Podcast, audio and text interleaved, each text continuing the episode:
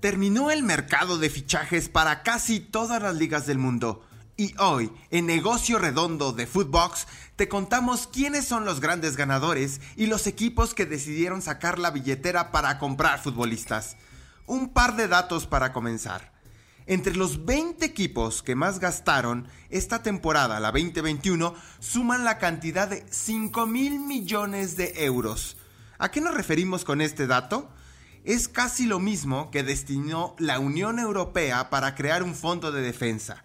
Todo lo que ingresó la Liga Española la temporada pasada o el Fondo de Ayuda Financiera de la FIFA por el tema de la COVID-19 para todas las federaciones en el mundo. En la última década, solo considerando las cinco ligas más importantes del mundo, la inversión en fichajes asciende a 39 mil 560 millones de euros, que es el Producto Interno Bruto de más de 100 naciones. Bienvenidos, comenzamos. Esto es Negocio Redondo, un podcast con Iván Pérez el Mister, exclusivo de Footbox. Hola, ¿qué tal? ¿Cómo están todos? Bienvenidos a un episodio más de Negocio Redondo, un podcast exclusivo de Footbox. Eh, les saluda Iván el Mister Pérez. Muchísimas gracias por estar con nosotros. Y bueno, pues hay que, hay que hacer un, un cierre de lo que fue el mercado de fichajes. Siempre, como sabemos, los últimos días eh, es la locura, los cierres, etcétera. Hemos tenido la posibilidad, seguramente tú lo has hecho y has visto, en todas estas series de, de las plataformas digitales, Netflix, Amazon y tal. Pues eh, cuando hay una serie dedicada a algún club, alguna institución deportiva de, fútbol, pues siempre está eh, el tema del de, cierre de fichajes. ¿Por qué? Pues bueno, porque es sin duda uno de los momentos, como lo, como lo han dicho, por ejemplo, me acuerdo mucho esta, estas escenas en Sunderland.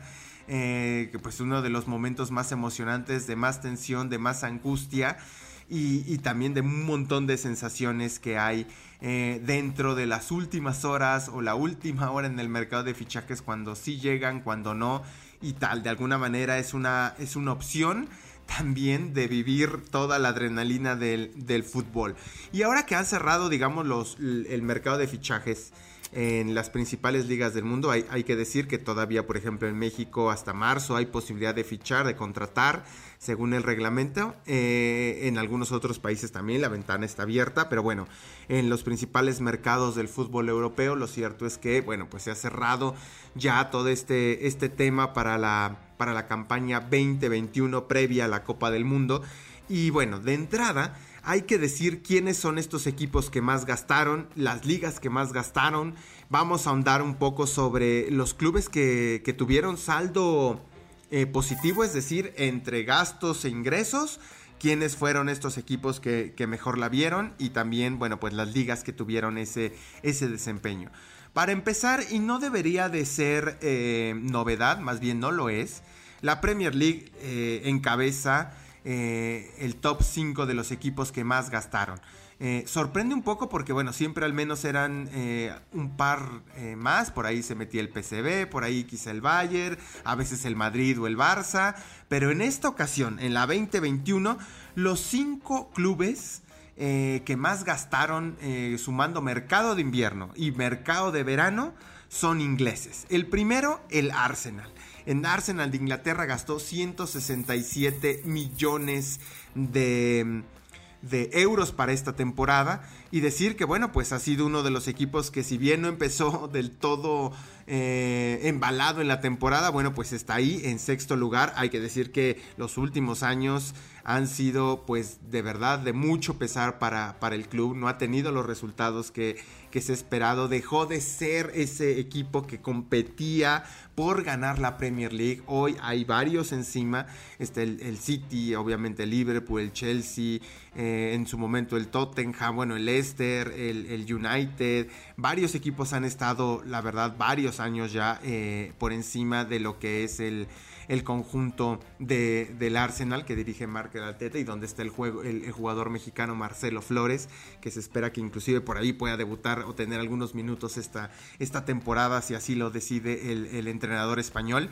Eh, bueno, el Arsenal es el, que más ha gastado. El segundo sitio es el Manchester City con 144.5 millones de euros. Sin duda, em, hay que decirlo, el, de los últimos, que será? Cinco años, un equipo bastante dominante en Inglaterra, por ahí ha perdido una liga, pero lo cierto es que el conjunto de Pep Guardiola se ha mostrado como, como el mejor en términos generales, en promedio, durante en, la Premier League durante varios años, superando al que es tercer lugar en esta lista de, de fichajes, que es el Manchester United, que la verdad no encuentra el tono sin duda la salida de ya hace varios años también de Alex Ferguson, pues no he encontrado, no he encontrado el tono, no he encontrado el tino con los entrenadores, no he encontrado a veces tampoco con los jugadores y, ahora, bueno, pues de alguna manera sigue, sigue penando. Parecía que no iba a ser así, ahora es cuarto de la, de la Premier, pero bueno, no ha tenido todos los resultados, ha sido muy criticado, ya despidieron un entrenador, es decir, no ha sido una, una temporada fácil. Y el, los siguientes dos son eh, el Newcastle eh, y el Aston Villa. Newcastle, que son los nuevos ricos. En la, en la mesa de la Premier League hay que hay que decir que eh, hace algunos meses el fondo, el fondo, el soberano fondo eh, de Arabia Saudita fue el que puso la mayor inversión para adquirir al, club de inglés y que bueno pues de alguna manera está buscando permanecer la permanencia. Ahorita está en el puesto número 18 em, eh, a pues bueno a, un punto a, algunos puntos de la de la salvación está a un punto, estoy revisando aquí la tabla, a un punto de la salvación, a un punto del Norwich City, que es el 17, pero bueno, de alguna manera eh, se espera mucho más de este equipo y ya desde ahora se están viendo estas, estas inversiones que son necesarias para, para crear un equipo competitivo. Los invito a escuchar, hicimos un podcast sobre las inversiones eh, que se están dando en, eh, de, de, Medio Oriente y de, y de algunos países de Asia Oriental, como lo China, Japón, etcétera, eh, Hong Kong, Tailandia, de inversionistas en el fútbol europeo. Ahí pueden escucharlo, se pueden regresar y ahí tenemos ese, ese episodio. Y, el quinto lugar es el Aston Villa con 129.8 millones de euros. Es decir, bueno, ahí están los cinco equipos, los cinco de la Premier. Y si nos vamos a cuáles son estas ligas que más gastaron, bueno, pues este tampoco va a ser novedad que les diga que es eh, la Premier League eh, por pues prácticamente eh, más del doble. La Premier League entre el verano y el invierno gastó 1.680 millones de euros. El segundo lugar, bastante abajo, la Serie A de Italia con 783 le sigue la Bundesliga con 481, la Ligue 1 con 463 millones de euros y el quinto lugar, la Liga eh, en España con 377.9 millones de euros. Es decir, la Premier League pese a la crisis del COVID, pese al Brexit, pese a cualquier circunstancia financiera, sigue siendo por mucho el torneo que más invierte en futbolistas. Y eso también, bueno, pues... Eh, digamos que esa inversión pues también va en consecuencia a los ingresos que tiene la liga. No hay otro torneo en el mundo, nadie que se le acerque a lo que está facturando ahora mismo la Premier League. Por ahí la liga es la que más competencia le hace, superando a, sin duda al, resto. Pero bueno, la Premier League desde hace más de una década mantiene este, esta hegemonía. Eh, ahora, ¿quiénes son los grandes ganadores? Y este, este ranking de 5 que les voy a decir me agrada mucho. Porque de repente se habla de quién gasta más, eh, de la inversión de los futbolistas, pero en realidad eh, uno de los puntos fundamentales en la ecuación es el equilibrio financiero. A veces se da, a veces no, y, muchas veces puede ser que un club gaste muchísimo un año y, al siguiente, y, en los próximos dos no, porque justamente ya realizó esta inversión. Pero este, esta temporada 2021, el club que mejor lo hizo entre la ecuación de ingresos y gastos es el Inter de Milán. 166.7 millones de euros es lo que eh, tuvo de ganancia en saldo positivo por la venta de jugadores y por la adquisición de algunos. Sin duda, hay que decirlo, tres que son los más importantes. Romero Lukaku, que se fue al Chelsea por 113 millones. Eh, Hakimi al PSG por casi 67 millones de euros.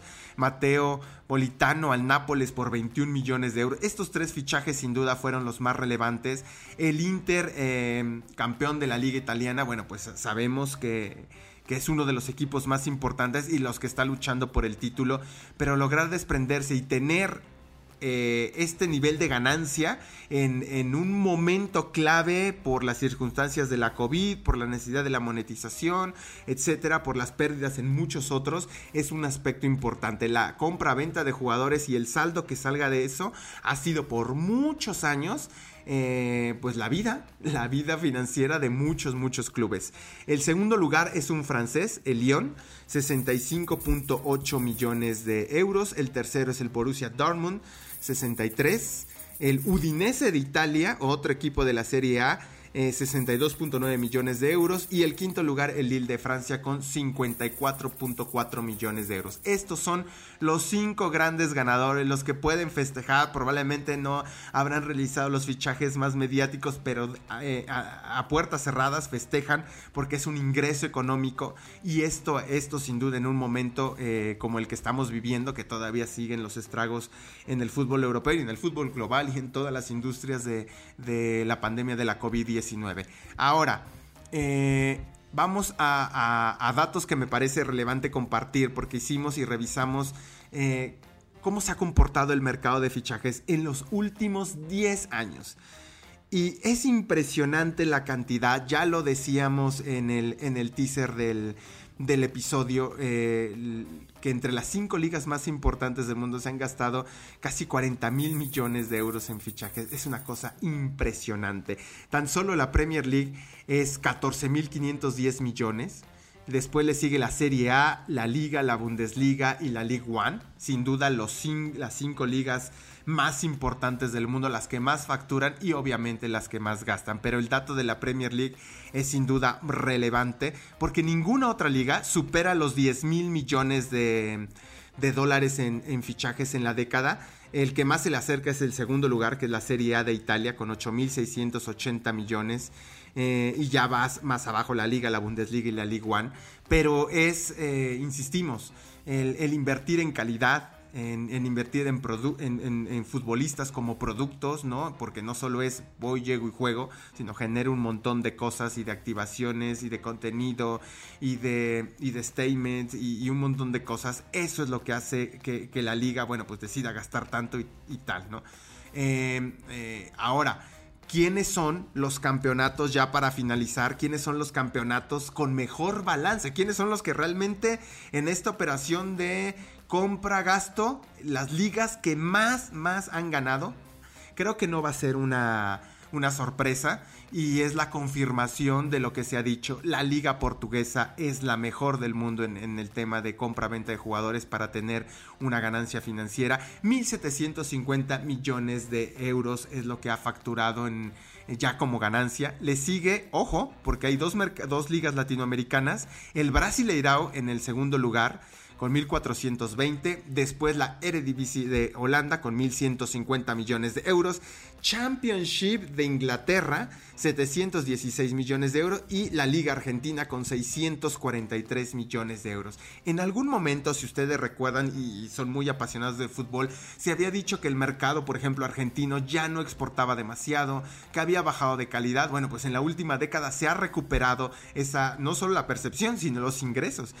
Entre todos los clubes argentinos han logrado tener ganancias de 643 millones de euros entre, insisto, porque esto es importante, la operación ingreso contra gasto. Entonces eso es muy importante. Pero bueno, la liga portuguesa se consolida como la mejor para hacer negocios, como la mejor para lograr que lleguen nuevos jugadores y venderlos al doble, al triple o hasta cuatro veces. De eso tenemos muchísimos ejemplos. Y, este ha sido, em, amigos, todo un panorama lo más completo, los datos más relevantes sobre el cierre de fichajes. Muchísimas gracias por estar con nosotros. Se despide de ustedes eh, Iván el Mr. Pérez. Me pueden seguir en Twitter como arroba el Mr. Pérez y estamos en contacto. Hasta la próxima. Esto fue Negocio Redondo, podcast exclusivo de Footbox.